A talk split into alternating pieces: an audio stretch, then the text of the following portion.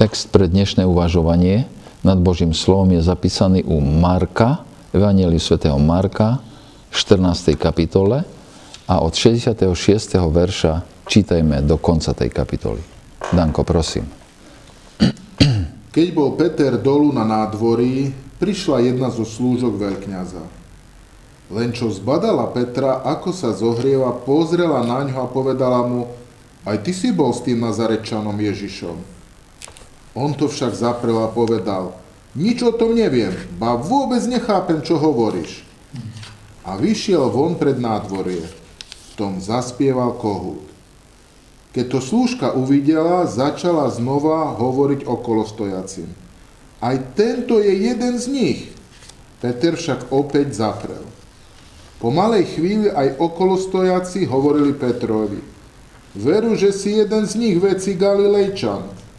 On sa však začal zaklíňať a zaprisahávať: "Človeka, o ktorom hovoríte, nepoznám." Vtedy sa ozval kohút po druhý raz. Tu si Peter spomenul na slová, ktoré mu Ježiš povedal: "Skôr, než kohút dvakrát zaspieva, tri razy ma zaprieš." Chytil sa za hlavu a premohol ho plač. Evanjelista Lukáš, ďakujem, Evanjelista Lukáš v dvadsiatej druhej kapitole zaznamenáva taký jeden detail, ktorý je veľmi jedinečný. Lukáš dvadsaťdva v šesťdesiatom verši čítame také slova. Peter odpovedá tej, tej dievčine, čl, nie tomu, tomu človekovi, tam mužovi: "Človeče, neviem, čo hovoríš." A na skutku, ešte kým hovoril, zaspieval kohút. No a teraz je to, to čo som chcel zdôrazniť. A Pán Ježiš prechádza okolo z domu Anáša do domu Kajfáša a zrazu sa ich pohľady stretnú. Ježiš a Peter. To je šesťdesiaty prvý verš. Vtedy Pán obrátiac sa pozrel na Petra a Peter sa rozpamätal na slovo Pánovo, ako mu povedal: "Prv, ako dnes zaspieva kohút, tri razy ma zaprieš." Inými slovami, keď je Peter v tej, v tej, to, tej, to, tej horúčave tej zrady, tak Pán Ježiš, už odsúdený v tej, to, tom prvom súde, prechádza do domu a, Kajfáša a tam bude súdený a, syn s a, Sanhedrinom. O tom si povieme, keď dá Pán na budúce. Ale pritom sa stretnú ich pohľady. A to je veľmi čosi dramatické, lebo uvidíme, keď budeme rozoberať to, ten záznam Markov, že v tom momente to bolo niečo veľmi dramatické a musíme rozumieť, čo to stretnutie tento raz pohľadov Pána Ježiša a Petra pre Petra znamenalo a čo ono znamenalo v tej situácii a čo ono vlastne znamená pre nás dneska. Dobre. Tak ako sa odohráva veľká dráma hore v dome veľkňaza Kajfáša, respektíve Anáša, a kde súdia Ježiša, tak aj tu dole na nádvorí tých dvoch domov sa odohráva dráma. Je to dráma popredného učeníka majstra, učeníka Petra, ktorý úplne zlyhá. A každý detail týkajúci sa aj tohoto, tejto drámy je veľmi dôležitý a je súčasťou tých detailov týkajúcich sa kríža Pána Ježiša. Tá dráma tu dole na nádvorí má zvláštne stupňovanie gradáciu, o ktorej budeme dneska hovoriť. A ona začína veľmi zvláštne. Keď Ježiš krátko pred ukrižovaním prišiel so svojimi učeníkmi do Cezárie Filipovi, z Cezárie Filipovej, tak na, okáz, na otázku, za koho ma pokladajú ľudia, dostal odpoveď. Jedný za Jána Krstiteľa, druhý za Eliáša, iný za Jeremiáša, alebo za jedného z prorokov. A keď Pán Ježiš zadáva druhú otázku svojim učeníkom, a za koho ma pokladáte vy, tak Peter mu dal jedinečnú odpoveď: "Ty si Kristus, teda Mesiáš, pomazaný, syn živého Boha." Tu vidíme blahoslaveného Šimona Petra, ktorý má jedinečné poznanie priamo od nebeského Otca. V zápäti Ježiš celkom otvorene učil svojich učeníkov, že musí mnoho trpieť, že ho zavrhnú starší veľkňazi zákonníci, že ho zabijú, ale že na tretí deň vstane z mŕtvych. Vtedy tam tej Cezárii Filipovej Peter si ho vezme bokom a začal mu vyhovárať, dohovárať mu a priam napomínať pána Ježiša. Ježiš sa obrátil k učeníkom a pred všetkými Petra po, po karhlách. Pán Ježiš mu povie toto. Choď odo mňa, satane, lebo nemáš zmysel pre Božie veci, len pre ľudské. Čítame to u Marka v ôsmej kapitole. Áno, to je Peter. Tu dole na nádvorí vidíme Petra, ktorého by sme mohli najlepšie charakterizovať slovami ľahkomyselná odvaha, opovážlivosť a trúfalosť.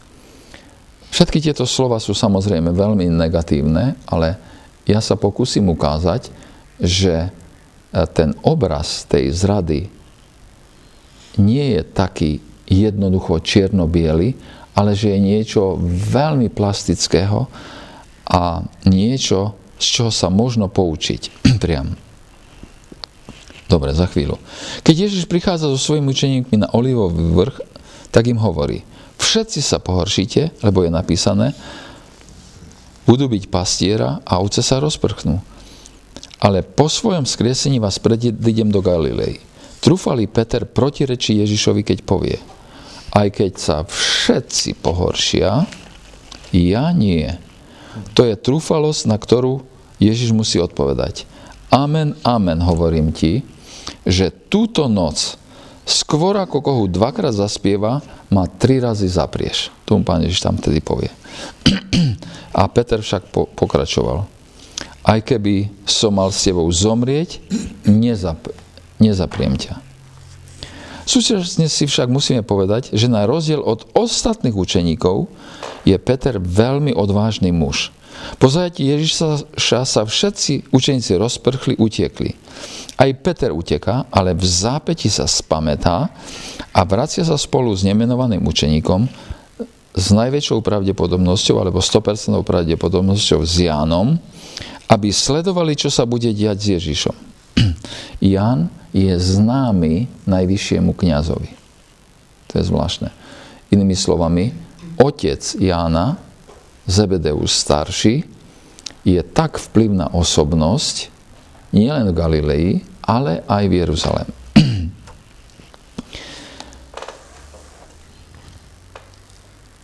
Aj Peter uteká, ale v zápäti sa spamätá a vracia sa s Jánom, aby sledovali, čo sa bude diať s Ježišom.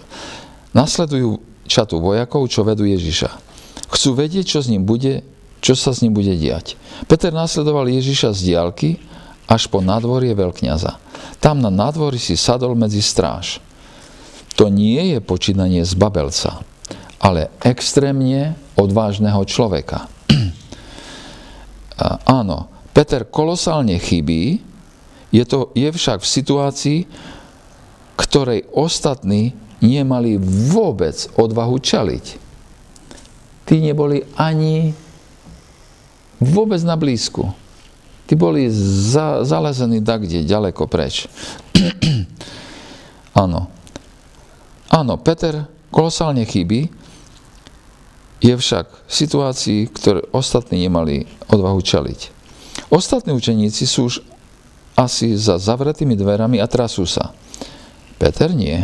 Ten je tu dole na nádvorí a zahrieva sa pri ohni. Petrov pád teda nie je pád z babelca. Naopak je to pád človeka, ktorý je príliš odvážny. To slovo príliš je veľmi dôležité.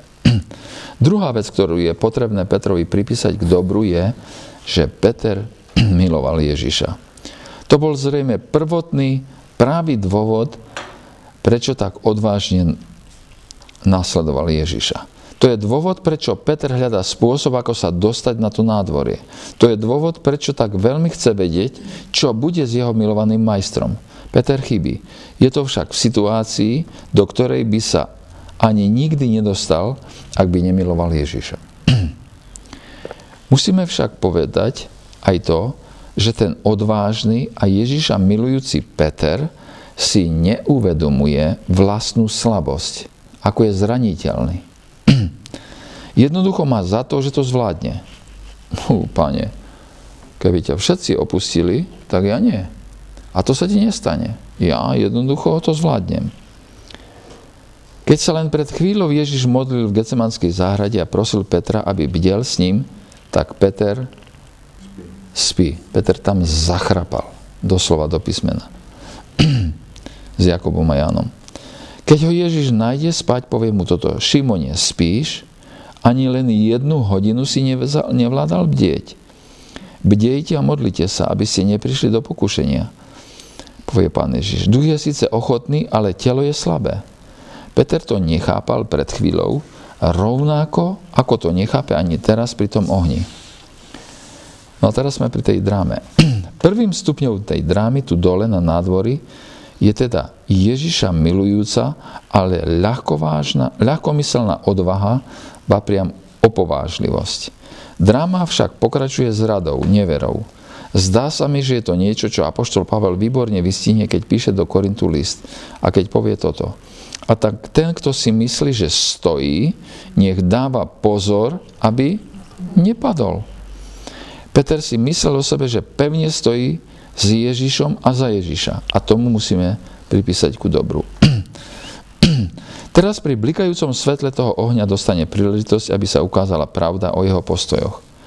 Nie raz, ale trikrát dostane možnosť, aby sa identifikoval so svojím majstrom a učiteľom. Výsledkom tých troch pokusov, tých troch nových možností, ktoré od, od, od Pána dostal, je však úplné zrútenie sa jeho postojov. Všetky tie odvážne vyznamen, vyznania Petrovej viery, odvahy, ochoty a lásky sú v jednej sekunde umlčané. Výsledkom je monumentálny kolaps, pre ktorý si Petra ľudia pamätajú častejšie ako pre jeho vernosť. Petra si pamätáme, jak toho, kto zradil. Vždycky nám to príde na um. A ne, nepamätáme si, no počkaj, a ty by si vôbec Čo? sa tam ošvecil na tom, námes, na tom nádvori. Vôbec by si tam mal odvahu prísť.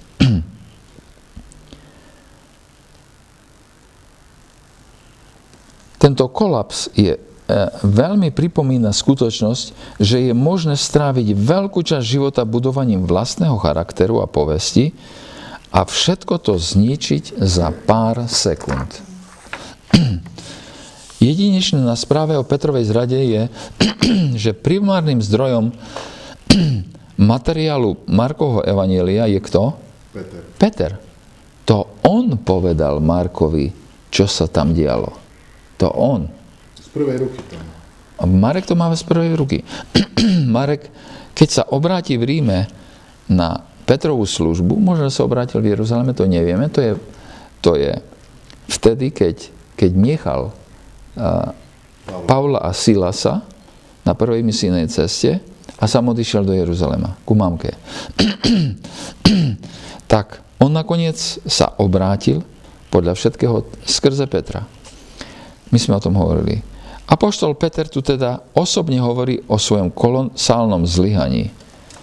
Inými slovami, on povie toto.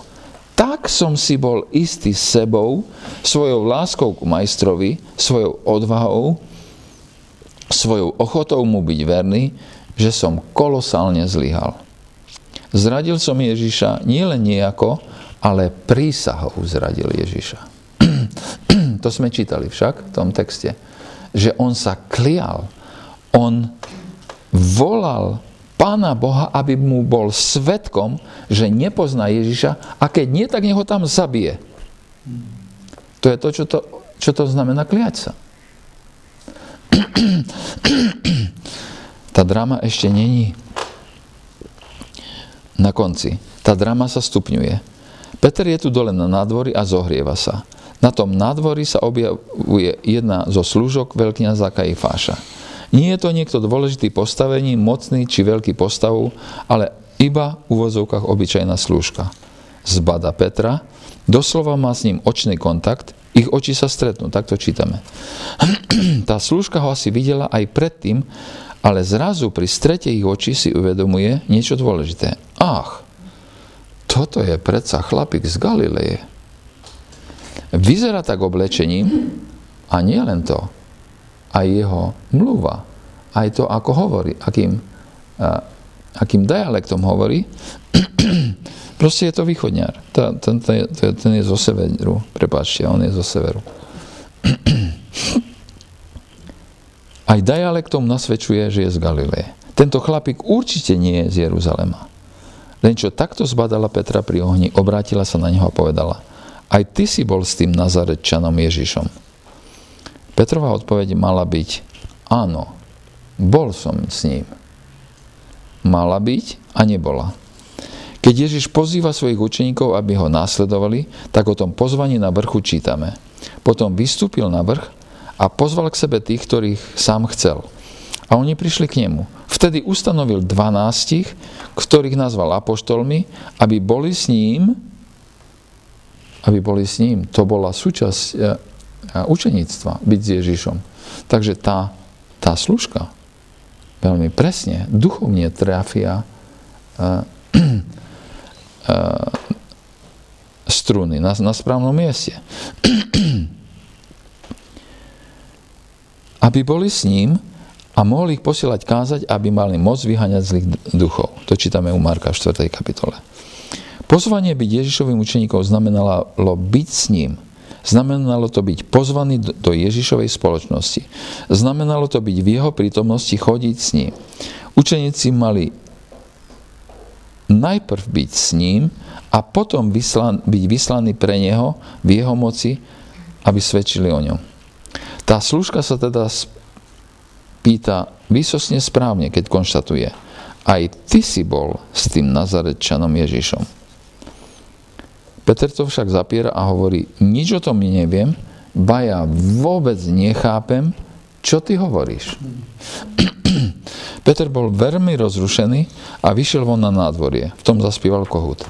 Tá sekvencia udalostí je veľmi dramatická. Dievčina sa pýta, Peter zapiera, premiestňuje sa na dvore a kohút spieva. Spev kohúta mal byť už v tej chvíli veľkým varovaním pre Petra. Ak by som bol v tej chvíli na Petrovom mieste, tak už by som utekal kade ľahšie, nielen na nádvorie, ale preč, preč. Peter to ale neurobí. Neviem si predstaviť, na čo čakal. Jediné, čo mi napadá, je niečo, čo je spojené s jeho ľahkomyselnosťou, odvahou, opovážlivosťou či trúfalosťou. Tak by som si predstavil, neviem to samozrejme a vymýšľam si, ale vyzerá, vyzerá mi to ako niečo rozumné. Počkaj, počkaj, keď dostanem ešte jednu príležitosť, tak to už bude oveľa lepšie. Keď sa ma ešte jeden z vás pýta tu, tak už teraz uh, obstojím. obstojím. To si asi povedal Peter. A už aj tak som lepší ako ostatní zbabeli učeníci, už len tým, že som sa odvážil tu byť. Peter dostáva druhú príležitosť v zápäti. Ako sa zachová? Úplne rovnako ako v prvom prípade. Keď ho služka znovu zazrela pred nádvorím, pravdepodobne pri bráne, začala znovu hovoriť okolo stojacím. Aj tento je jeden z nich. Zdá sa, že to dievča si je isté svojou pravdou. Je to druhý pokus pre Petra zachovať sa ako učeník Ježiša a Peter opäť zapiera. Aby toho nebolo dosť, Peter dostáva aj tretiu príležitosť.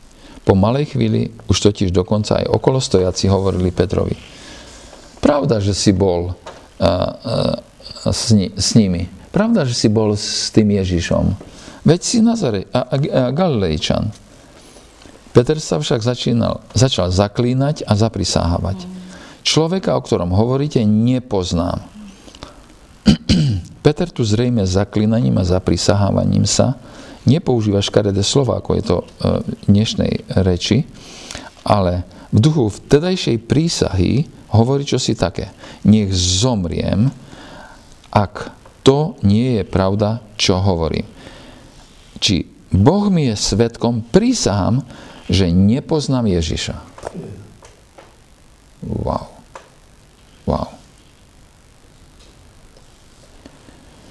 To je totálne zlyhanie na tretiu.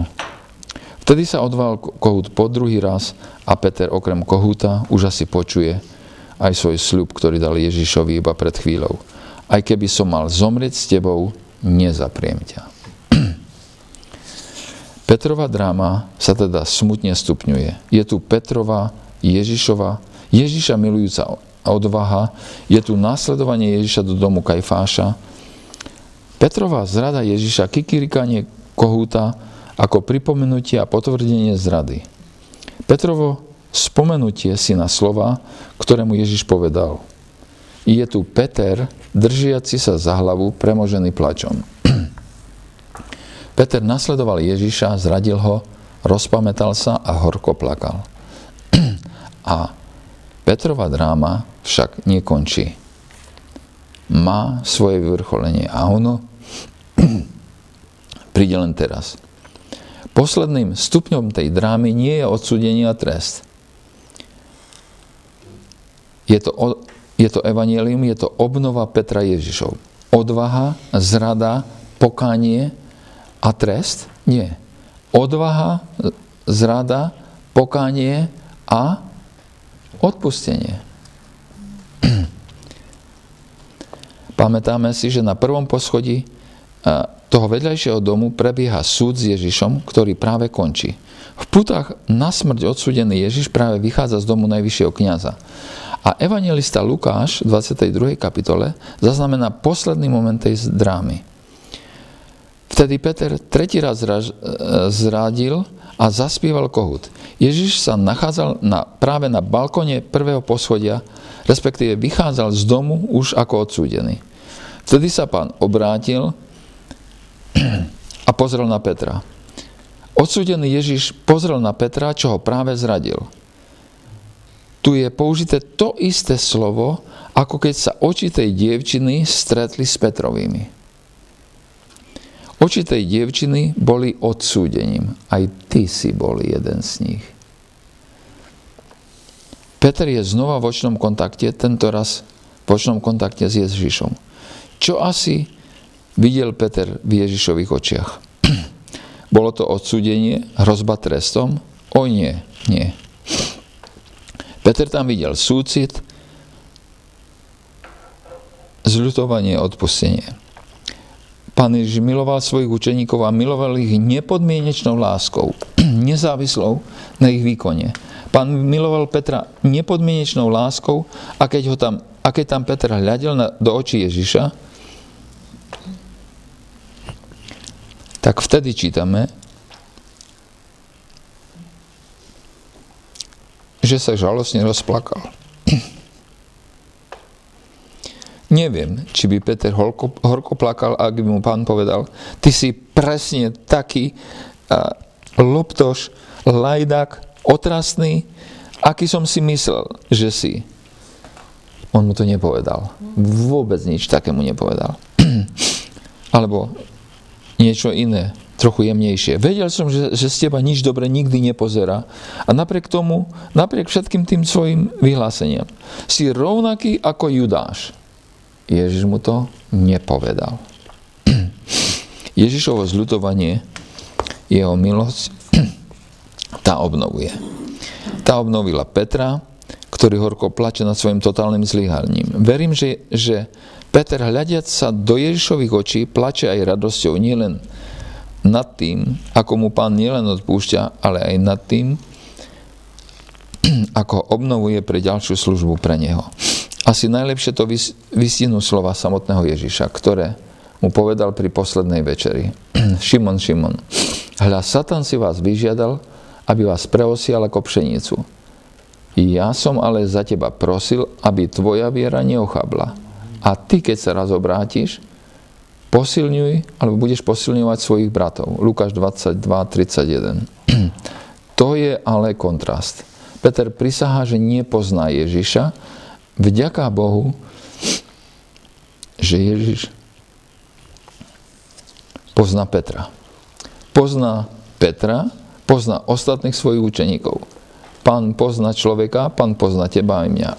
Vie veľmi dobre o našej ľahkovážnej, ľahkomyselnej odvahe, našej opovážlivosti, našej duchovnej pýche, zlyhaniach, zrúteniach. On vie o všetkom. Napriek tomu má pre nás svoje obnovujúce zľutovanie, milosť. Ba ešte viac. Je ochotný niesť trest a odsúdenie za nás. Za takých, jak sme. Presne jak ten Peter, keď ho zrádzame.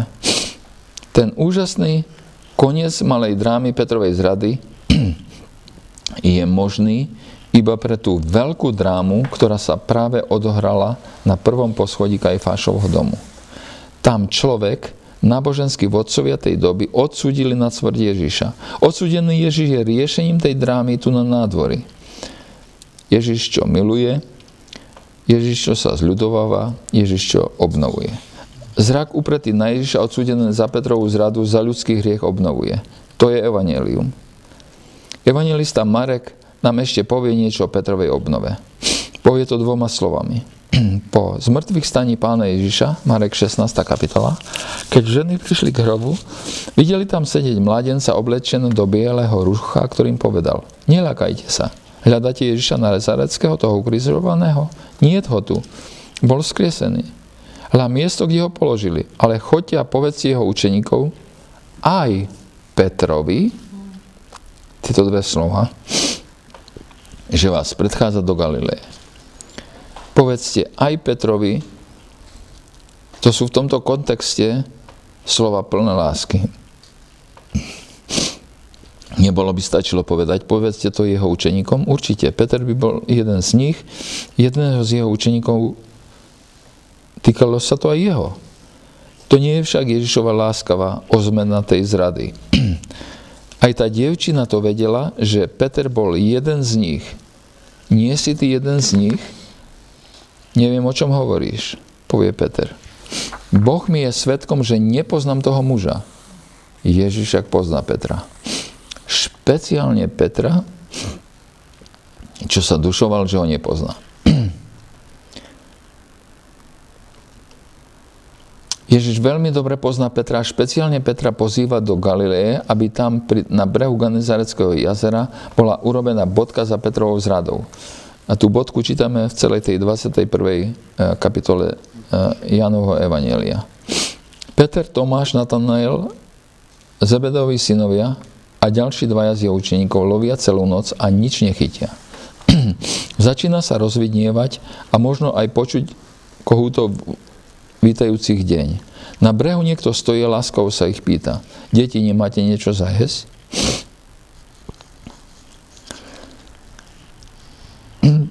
Tí rybári odpovedajú, že nič nemajú.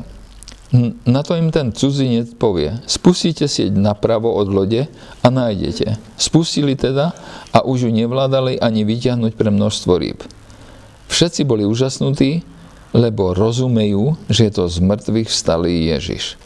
Najviac dostanú aj ponuku na spoločné raňajky. Po raňajkách, keď sa najedli, opýtal sa Ježiš Petra: "Šimone, syn Jána, miluješ ma väčšmi ako títo?" Odpovedal mu: "Áno, pane, ty vieš, že ťa mám rád." Ježiš mu povedal: "Pás moje ovečky." A opýtal sa ho znova. Po druhý raz: "Šimone, syn Jána, miluješ ma?" A on odpovedal: "Áno, pane, ty vieš, že ťa mám rád." Ježiš mu odpovedal: "Pás moje ovce." Spýtal sa po tretí raz: "Šimon, syn Jána, máš ma rád?" Peter sa zarmutil, že sa ho po tretí raz spýtal a povie, že sa ho po tretí raz spýtal: "Máš ma rád?" A odpovedal mu: "Pane, ty vieš všetko. Ty dobre vieš."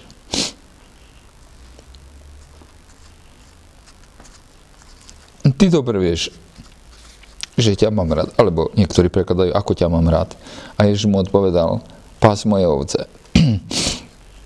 Trojnásobná zrada je nahradená trojnásobnou Ježišovou ponukou na potvrdenie Ježišovej, Petrovej lásky k Ježišovej.